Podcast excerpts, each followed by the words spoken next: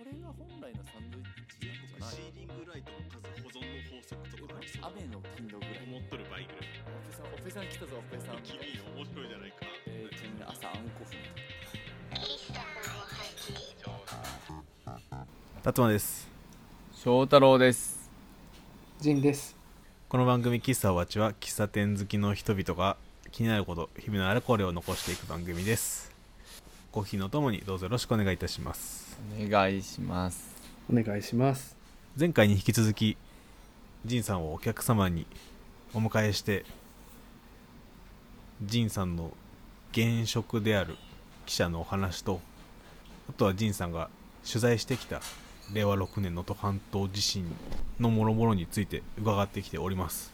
今回も前回同様多分に能登半島地震の内容が含まれるので状況コンディションによってはちょっと心に負担がかかってしまう可能性もあるのでご自身のコンディションと相談しながらこの先を聞き進めてもらえたらなと思います。はい。まあ先週七尾市に記者として現地に入ったっていうので、まあ現地のうん。被災者の声だとか、まあその被害の状況だとかお話をさせていただきました。まああくまでも私が見聞きしたものなのでっていうのが前提とありますけれども、ななんでなんていうのかな被災地のことを知らないといけないのかみたいなところ私の中で答えが出てないところではありますけれども、まあ、今週はうん。まあその記者とか報道とか、まあ、情報とはみたいなその辺のお話できればなと思っております。はい。でやっぱり記者って後ろに読者がいらっしゃるから仕事ができる。っていうのはもう常々社内では言われてましてその、まあ、うん。皆さんが被災地に行きたくても行けないわけじゃないですか。普通に仕事があるしね。当たり前のように。はいそうだね。でも何が起きてるかっていうのは知りたいっていうか、まあ、し知るね知りたいっていう気持ちはやっぱりあるので、まあうん。その読者の方の負託を受けて私が聞きに行っている取材しに行っているそういうモチベーションで、まあ震災に限らず例えば市長にインタビューしてる時も私が聞いてるんだけども、まあ、後ろに皆さんがいらっしゃるから聞ける市長と会えてる。そういう態度で普段日々仕事をしてるんですけども。やっぱり見知らぬ人に声かけるのが怖いんですよ。当たり前ですけど。なかなか。う んもう何の話だって。いやそりゃそうよね。私まだ半年1年弱なんですけども。聞く相手の状況によってもだいぶ変わるよね。そうそうそうそう。だからねでそれでやっぱりコメントいただく時は名前も載せたいわけですよ。その何々さんはこう語ったっていう。うん。ね新聞ってなルール的な感じあるよね。ルールとして。というのはテレビは映像として誰が喋ってるかっていうのはもう何も説明が必要ないというかまあその映ったまんまじゃないですか。この人はどういう格好をして、どういう年齢でどういう表情でこのことを喋ったか。たのこれは楽しかったです、うん。うん。ただ新聞はそれがないので、名古屋市なりの会社員何々さん何歳はって言わないとその人が浮かんでこないんですよね。うんうんその背景まで説明しないと、でどんな表情でこういうことを言ったっていうのを言葉にするっていう。ちょっとその情報として伝達方法の違いっていうのがあってそれでうん。余計に年齢と年齢と名前まで聞かないといけないっていうその、ね。皆さんからするとちょっとびっくりされるっていうのはありますねこの匿名社会って言われる中ね。うん。うんそうだよねめっちゃ思う、ちゃんとプライベートな情報だもんね。うん、かなりプライベート。でやっぱりでもなんでそれ言わないといけない聞かないといけないのかって言ったらじゃあその人が本当に話したかって全く重みが出てこないんですよね。20代会社員はって言ってもえ誰？みたいな。じ自由に作文できてしまうとういうか、ん。うん。私としても例えば達馬くんのコメントを取って達馬くんのコメント鍵括弧の中のコメントを書くっていう作業をするときにその本うん。聞いたことを書かないと怒られるわけじゃないですか本人からもちろん。そうね。そのやっぱりその緊張感もあるんですよ。書いてる立場としては。うん。だから、うん。そのこの人の名前を出してこういうことを言うっていうのはちゃんと私が聞いて世に出してますっていうところもあるっていうのはそのなかなか日々取材してて皆さんにお伝えできてないことでもあるのかなとは思うんですけどね。うんうんうん。まあ、本当にそれがおー達馬くんが言ったから本当にいる人が言ったコメントっていうコメントの重さみたいないうのがやっぱり実名になると出てくるところがあるっていうのがまあ新聞社の論理ですね。どこまでこれが理解していただけるのかっていうところはあるんでしょうけど、いやまあ正直分からんけどそそう,、いうものなんだなって今聞けた、うん、うん。うん。そこまで思って読んでないけど。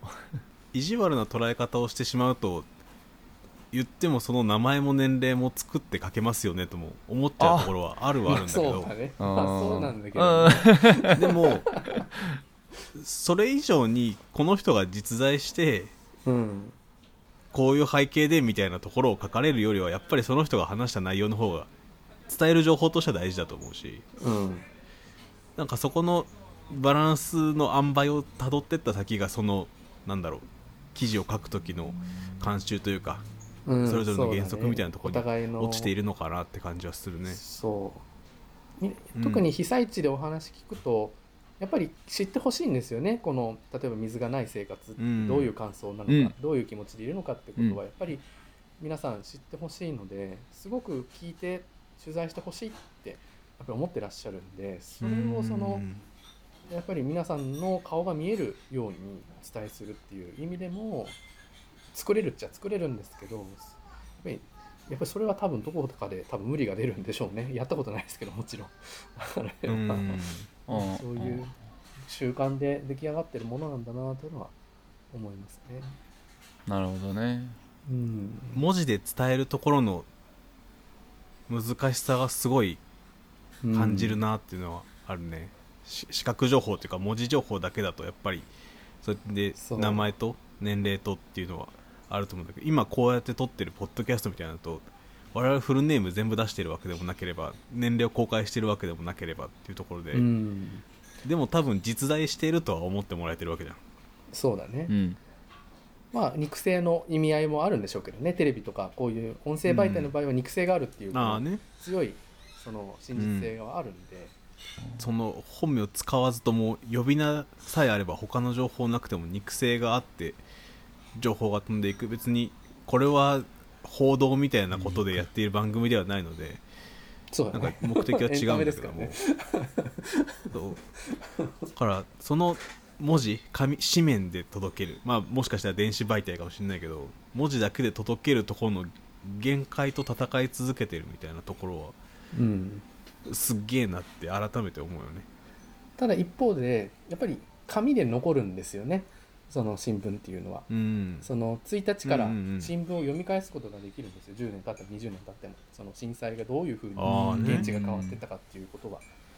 これがやっぱり文字に残すその紙に残すそのうん。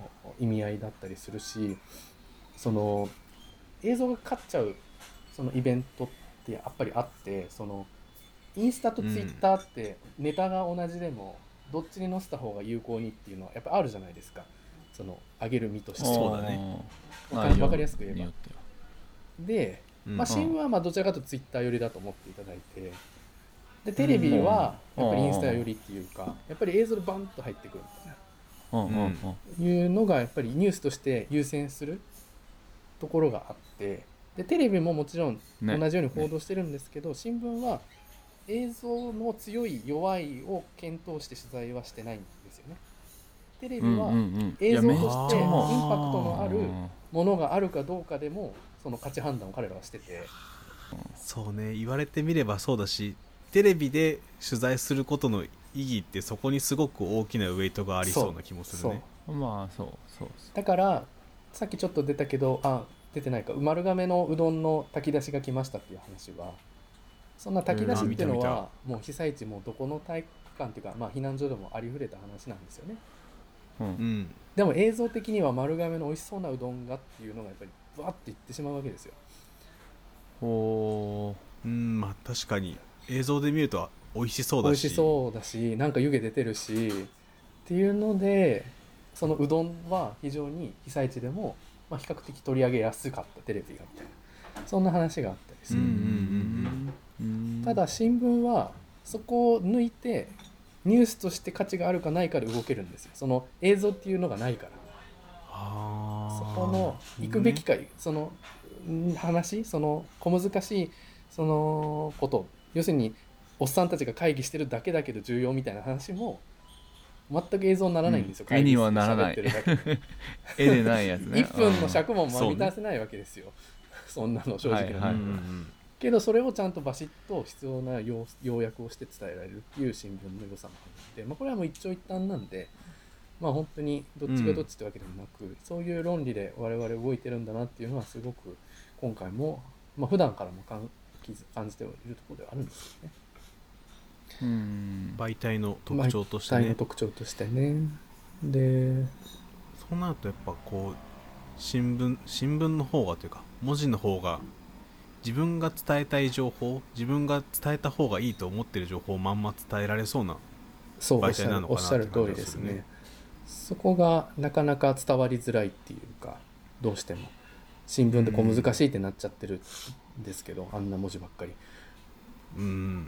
まあでもまあ記者記者個人個人がこれが重要だなと思ったら長く書くわけで、うんうんうんうん。まあ本当それによってでこれが重要だなって上の人が思えば見出し大きい見出しつけて写真も大きくなって見やすいなんていうの一、まあ、要するに一面とかね分かりやすい面に持ってかれるきニュースがうんまあそまあだから午前ね日が上がってる間に取材をして夕方それを紙に埋めていくどのニュースをどこに埋めてみたいなことをあの本社の方でやってで夜中印刷していくっていうスタイルなので毎日それをのローテーションみたいなね。いやうんその速さもすごいよね。ああそう。う。ん 私もびっくりする。いまだにあれわからない。これなんでこんなことができてるんだと。伝えたいこととか伝えた方がいいよなみたいなところの基準ってさ結構個人で判断するとめっちゃ乖離がありそうな気はするのね。そうだね。まあ、各々の興味関心だったりその人の背景みたいなところがすごく大きく影響しそうなんだけどかそういうのってなんだろう会社で統一されるのかなんか記者としての教示みたいなやつをどっかで何学ぶじゃないけど、あるの？それかもうそれは個性としての飲み込むというか個性として置いておくようなものなのかまあもちろん上司がいるんですそれぞれ。でなうん。で上司ももちろん記者をずっとやってきた人たちなので例えば今回も東日本大震災取材した人たちが上司だったりするわけでああそのやっぱり組織でジャーナリズムやってるっていうところがそういうところにあってそのまあ何が必要なのか、どんな情報を報じるべきなのかっていうのはやっぱり経験からやっぱりあるのでもちろん記者個人がこういうことを取材したいです、これが重要だと思いますっていう意見をもちろんその上司と話し合いながらじゃあこれぐらい書けるかなとかもあるし逆に私がそんなに重要じゃないと思ったことでも上司からするとこれはいやもっと長く書かないといけないっていうことにもあるしその辺はもうやっぱり組織としてこのニュースはどれぐらいなんだろうっていうのは現場で聞いてきた声とその今まで記者として長くやってきた人たちのキャッチボールで仕上がってるっていう感じがしますね。うんうんうんだから先週話したようなその地域のね小学校の150周年の記事ですら複数人のチェックが入ってるわけなのでそういう意味ではうんやっぱり日頃そういうことやってるからこういう時もちゃんとできるっていうところがあるんだろうなとは思います。うんう。ん。現地に記者はたくさんいるの？応援が今回たくさん入りました。いろんなところから石川県外で普段記者してる人たちも乗り入れて。そのゼインさんの会社に限らず各社各メディア。そうもう各社いっぱいいるのかなっていう。いっぱいいたと思います。現地でも会うしね。合うよね、うん。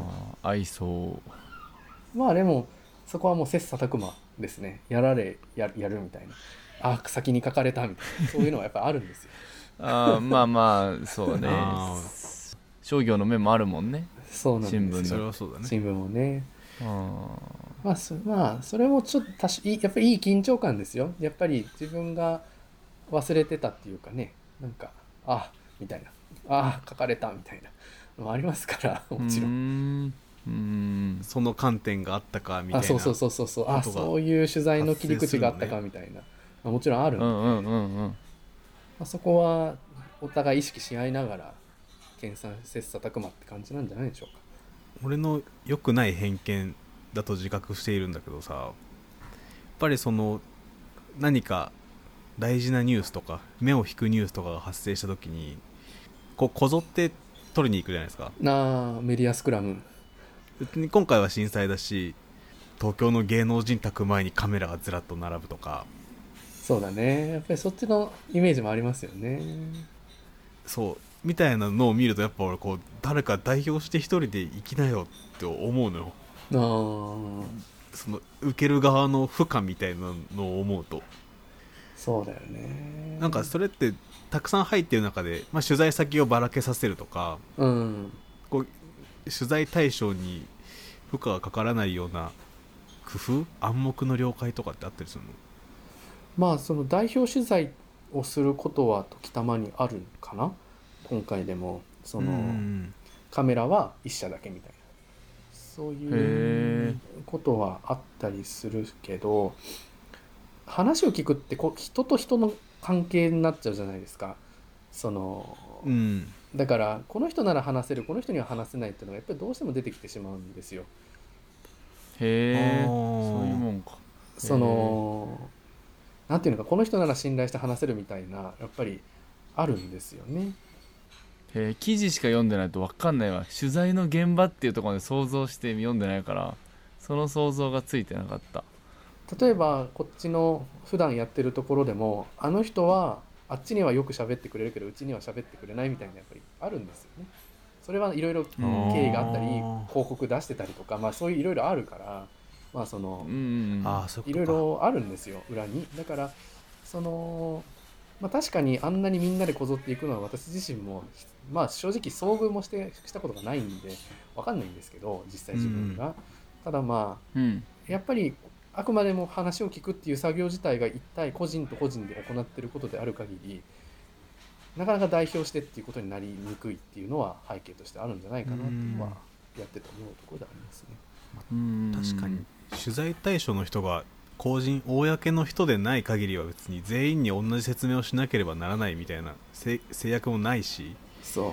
それは相手見て話すこと変わって当然だよなと。そうそうそうそそうの人間関係のレベルで考えるとそうだよねってなるね、うん、確かに。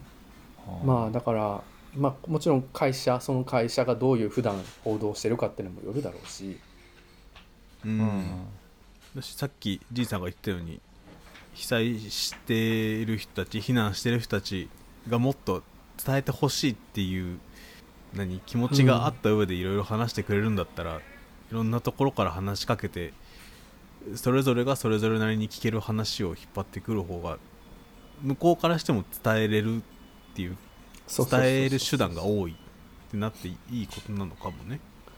まあまあこれはやっぱり需給のバランスでもあるとは思いますけどね。そのどれだけの新聞が必要で、情報が皆さん読者の方がいらっしゃってまあそれでどれだけの数があるかっていうところも多分今まで作り上げてきたところでもあるんで、まあ、それが今増えて。ね何個新聞社いるん。や何個いるんやっていうのはうん今この、ね、新聞の部数が減ってる世の中まあ ご多分にあるんだと思うんで、ああまあそもそもそっからあるもんね。ううん。まあ、そういうところもありますよね。まあね。負託を受けて話聞いて見知らぬ人に声かけるの怖いけど私が聞かんと誰が聞くんやとか思いながら 私は勇気絞って聞いてるっていう そういううん。いやですよね。ー声かけるの怖いよね。怖いけどでも私が代表で来てんだからわざわざ被災地までっていう。私が聞かんとあかんやうん。みたいな、そういう振り絞り方。まあ振りしまあ当たり前なんですけどね。そういう仕事なんで。まあそんな感じでやってるところでございますね。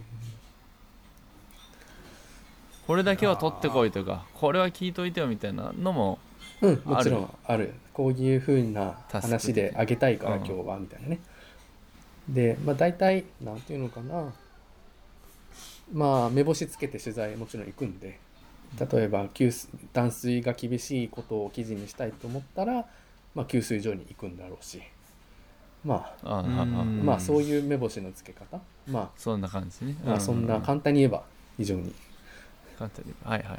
わかりやすくていうところですね。やっぱりお金かかるんですよ。情報を取るって。すっごく。そのそうなの？いやだって現地2日発生以降からずーっと車でバーッといろんなところから集まって話聞いてそこで寝泊まりしてご飯食べて生活して情報を取ってきてるんでフリーランスの人がいきなり能登来てっていうのはやっぱりできないんですよね。その普段やっててなあね。からいけるっていうそのねやっぱりのもあるっていうところはなかなか新聞社伝えられてないんだろうなと思いますよね。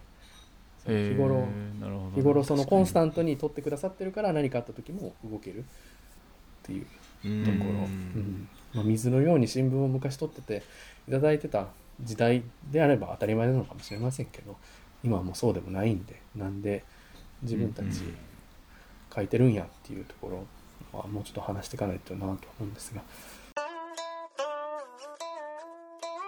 喫茶ほぼ8やっぱりネットメディアがまあよく簡単に言えば新聞なくなっちゃうまあ原因でもあるんですけどもやっぱりプラットフォームはうん。コンコンテンツに責任持ってないんですよね彼ら。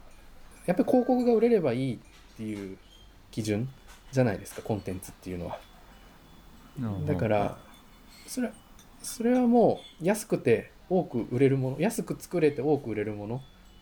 やっぱりジャンクフードっていうものがやっぱりどうしても情報として好まれてしまっている。うん傾向があって。クね。で今回も震災ののツイッターも本当ひどかったっていうかもうなんか無理に耐えかねるっていうかちょっとうん現実と乖離したその正しい情報にアクセスしようと、まあ、新聞見るなりテレビ見るなりある程度そのコンテンツに責任持って作ってる人たちっていうのはいるんでそういうところに触れればいいんだけれども、うん。やっぱりどうしても刺激が強いものに我々も慣れてしまっていてほそっちでもう情報欲を満たしてしまってる。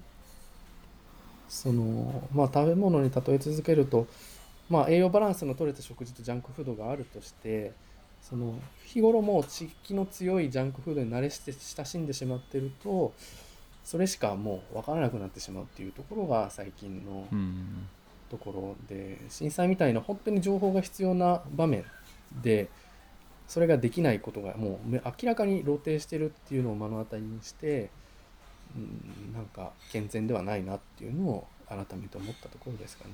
うん。うん。新聞が正しいかっていうと、まあ、それはいろいろあるしいろいろ今も非難もあるんだと思うんですけど、少なくともそれを真実を商ものを商売にしてる立場からするとやっぱりネットっていうのはさっきも言ったけどやっぱりコンテンツに責任持ってないところの情報だけで生きてるっていうことが現代人なんかどうなんだろうっていうそのもう少し情、うん。ね、食べ物についていろいろエシカルだったりなんかそういうねいろいろありますけど啓発がね。情報に関してはそういうのが全く今あまりないっていう現状があまりうん。個人的にはうん。もう少し自覚的にそのどんな情報を日々私の頭に入れてるかっていうところをまあ考えた方がいいんじゃないかなっていうのはちょっと震災であまりにもお粗末な現地にも入ってないような人たちだけで議論が起きている状況がちょっと不自然だったっていうところですかね。はいうんそうねそうね。プラットフォーム側もそれはね作って潤さん言ったように広告で稼げればいいやっていうところだから本当に最低限のこのグロテスクな画像だったり性的なところだけ制限するみたいなところの本当の最低限の最低限ぐらいのうん。規制というか責任の持ち方しかしてないなっていうのを考えると、まあ、もちろんこれまだまだこれからやっていくのかもしんないんだけど、うん。そう思うとその仁さんがさっき最初に言ってた情報ってお金かかってるんですよの重みがすごくあるなと思って。うん自由に発信できる環境が揃ってきていてで、うんうんうん。仁さんが言うところのジャンクな情報をどんだけでもタダで受け取れるような状況でもあるんですげえ便利な面もあれば仁さんが言うような良くない面もあると思うとちゃんとお金払ってお金使って取ってこられた情報を買うっていうのってすごく大事なことなんだなって改めて思ったのとうん。健全だね。自分が伝えなあかんなって思ったことに対してまっすぐ誠実に作って発信している人がいるっっていうのはすごくなんだろうな。いいことだよなって思う。ね。俺も新聞を買っていないし記者会見に出てくる記者さんとかの話とかうん。俺の偏見とかでこうどこ氏はどこどこと支持だとかそういう思想の部分の話をたくさん聞いてきたから絶対どこか偏っているんだとかうん。それこそ部数減ってきてるから新聞はすぼんでいくこのままなくなっちゃうコンテンツなのかな媒体かなくなっちゃう媒体なのかもなみたいなイメージがあったけども文字だからできることとそこと記者の伝えたいところがすごい合致している。うん。でかつ記者の伝えたいことがすごい誠実に向き合うようなことだったりするとなくなってはいけない情報を伝える媒体だなってうん。思いますね、ありがとうございます。本当にそのやっぱり変わりがないんですよ。その誰かがやってくれるのも全然いいんです。新聞よりより良い媒体が出てきてネットでもなんであれ、うん。ただ現状このプラットフォームが支配する限りポジティブな変化がないんですよね情報に関して。うん。だからこそ新聞社がより現代的にそのマッチする方法も探していかないときっといけないんだだやろうしただ、そこがなかなか噛み合わない。ただで情報でっていうところやっぱりっていう悩みもあるっていうところですかね。そのそうね。ユーザーというか読者からすればうん。安くて誠実な情報が入ってくればそれが一番ありがたいからね。そうなんだよね。消費者っていう観点でいくと。そう。だから音楽もだいぶ今サブスクが皆さんちゃんとみんなお金払って聴くようになったわけじゃないですかここ数年で。うん。でそういう変化をちょっと私はポジティブに捉えて情報もぜひうん。ね、少しずつそういう感じになっていくといいなっていう気持ちはありますね。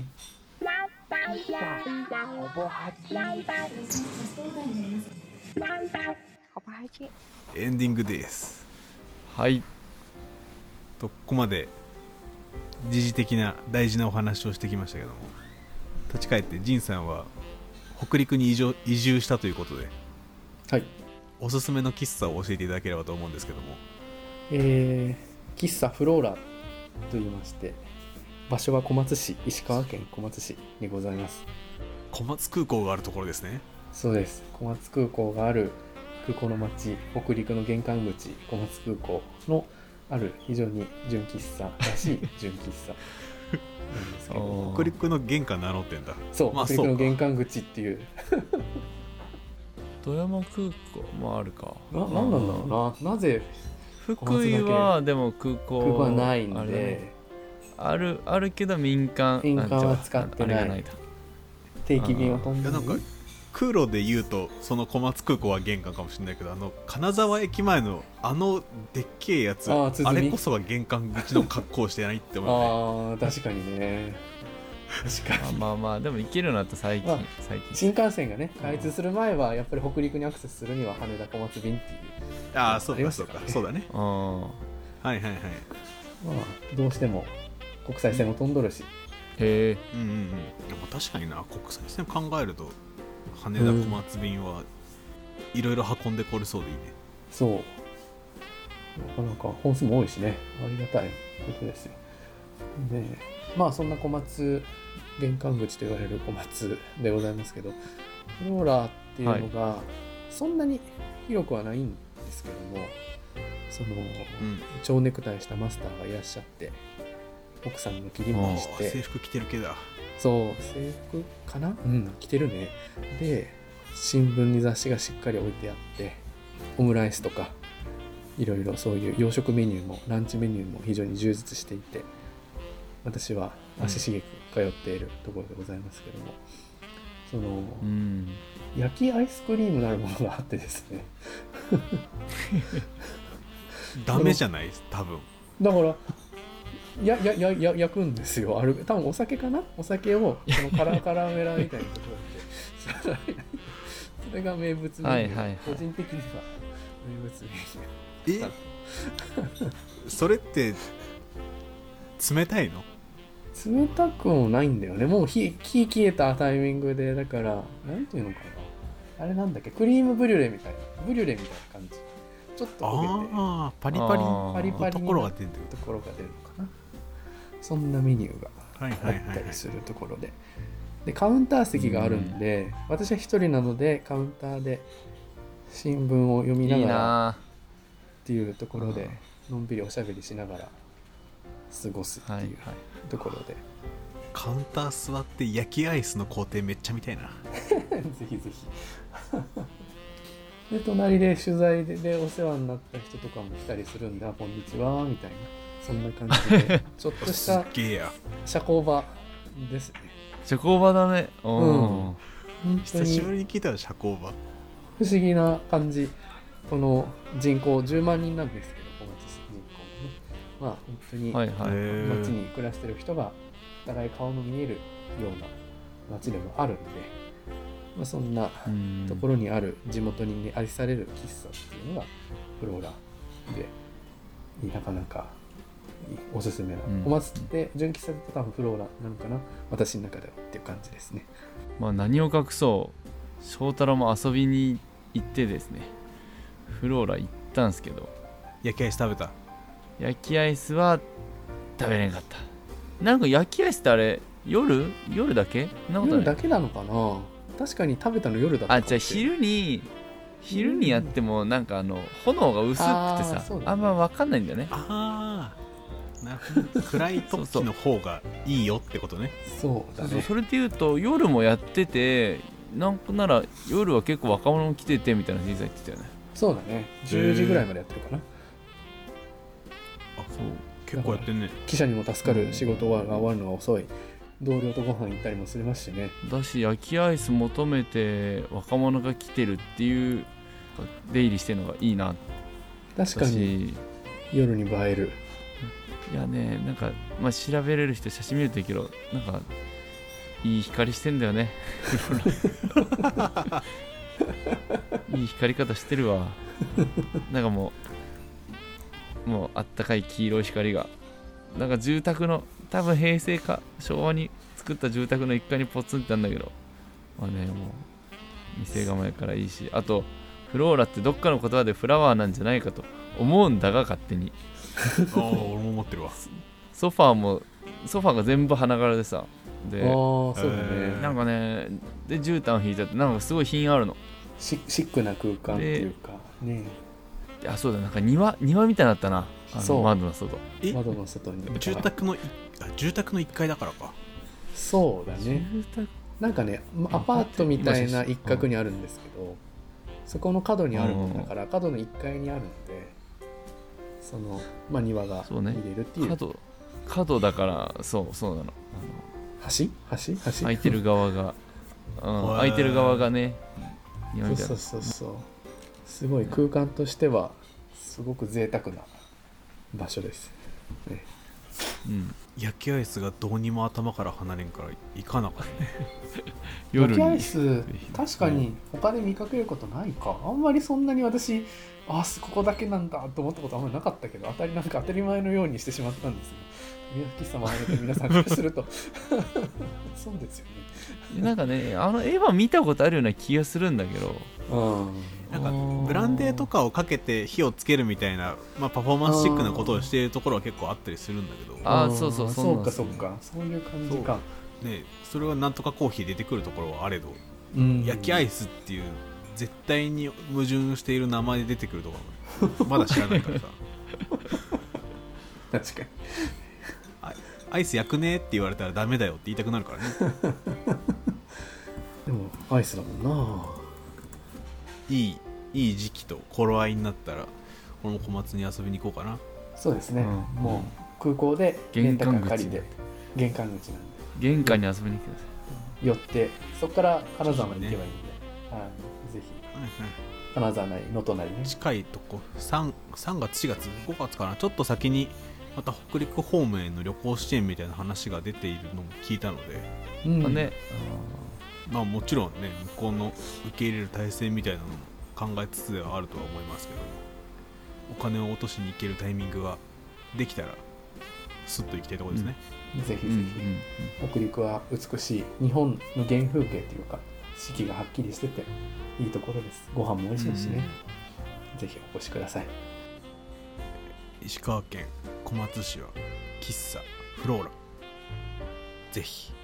ということでこの番組「喫茶わじ」は番組の感想2人への質問今回前回の感想感想さっき言ったかなどなどを募集しております。はい。お便りフォームは番組の詳細エピソードの概要欄 Twitter の固定ツイートにありますのでそちらからどしどしとお寄せください。Twitter、Instagram どちらもアットマークほぼ8やっております。感想ツイートくださる際はシャープほぼ8ほぼ8はカタカナでエピソードのリンクもつけてくださるとこれ幸いにございますジンさんから何かお知らせはありますか？また次の17回に向けて頑張ります。すごいな。すごい嬉しいモチベーション持ってくれてんだよないつも。本人も出る出るつもりになり始めてるもんね。あのその頑張まったてお呼びくださいとかじゃなくて。あの もう頑張ります。もう出る気満々で。もうもちろんもちろん。先に17回はジンさんのものなので。ええありがとうございます、頑張ります。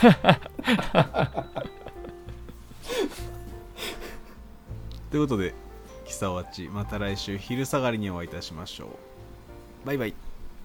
さよなら。さよなら